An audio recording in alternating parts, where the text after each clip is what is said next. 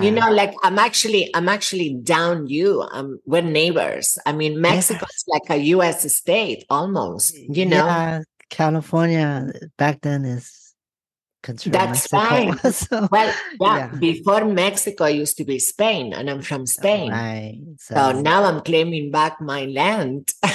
oh yeah, you originally from Spain.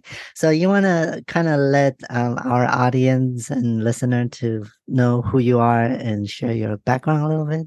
yeah, I'm just removing my shoes to Don't be worry. yeah. grounded and This connected. is very conversational episode. No, Yeah, no, nothing me feel- formal. yeah, look at my background. so comfortable. You see, I'm in my bedroom, so we're just chit chatting, girl chat. Chit. Yeah. So, all right.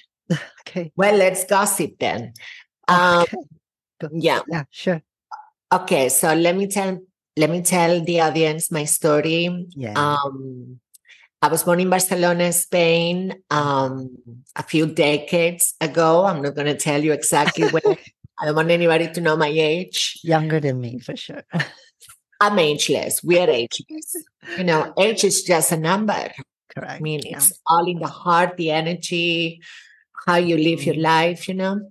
Um, so I was born in Barcelona, Spain. Well, actually, in a little town south of Barcelona, and it was very repressive, con, con, uh, conservative town, Mhm. very Catholic.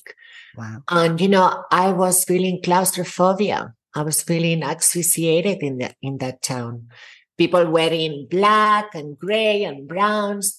I saw no color, no no excitement, no Right. no magic. So one day I decided to leave it all and become me. You know, when I was 16, that was the le- legal age to drop school, drop your family.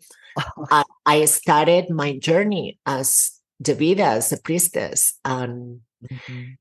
all the way now. Um, but you So know, long story you. short, thank you. Long story short, I came to the United States in 2005.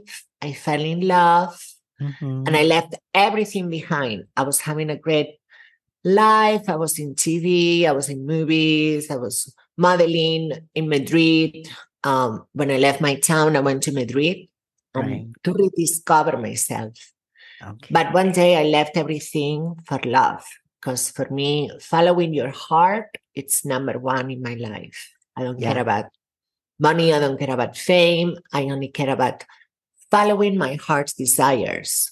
Yes. So can we go back, rewind back a little bit? So when you say when you're 16, you it's the age in Spain to drop everything.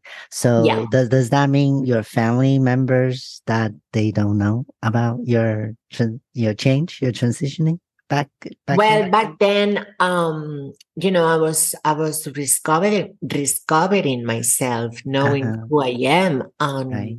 you know, I had to leave everything to become myself. I had no help, no support from my family or from anyone Mhm. to uh, start this process to become Right. leader.